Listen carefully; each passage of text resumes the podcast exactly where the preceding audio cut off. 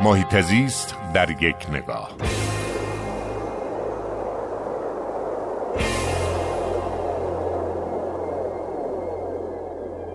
یه اتفاق امیدبخش هفته گذشته رخ داد که این برمیگرده به حماسه ای که مردم اهواز در دیماه سال گذشته آفریدن. مردم اهواز در دیماه سال گذشته تصمیم گرفتن تا خیابان نادری رو از زباله پاک بکنن خیابان نادری که از شلوغترین و کسیفترین خیابانهای شهر اهوازه که به خاطر اینکه آرزوی یک نوجوان مبتلا به سرطان رو اونها برآورده بکنن که دوست داشت در شهری زندگی بکنه که اون شهر پاکیزه باشه اومدن داوطلبانه یک بعد از ظهر تمام خیابان رو جارو کردن زباله رو جمع کردن و بعد بشیر رو اون نوجوان رو اووردن.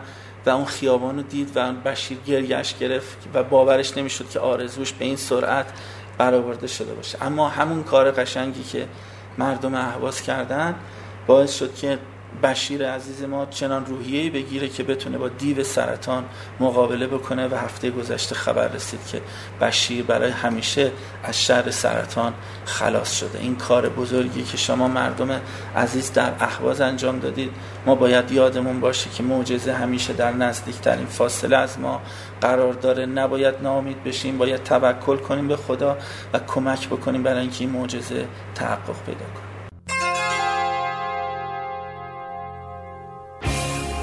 هر جا حال محیط زیست خوب است حال مردم خوب است.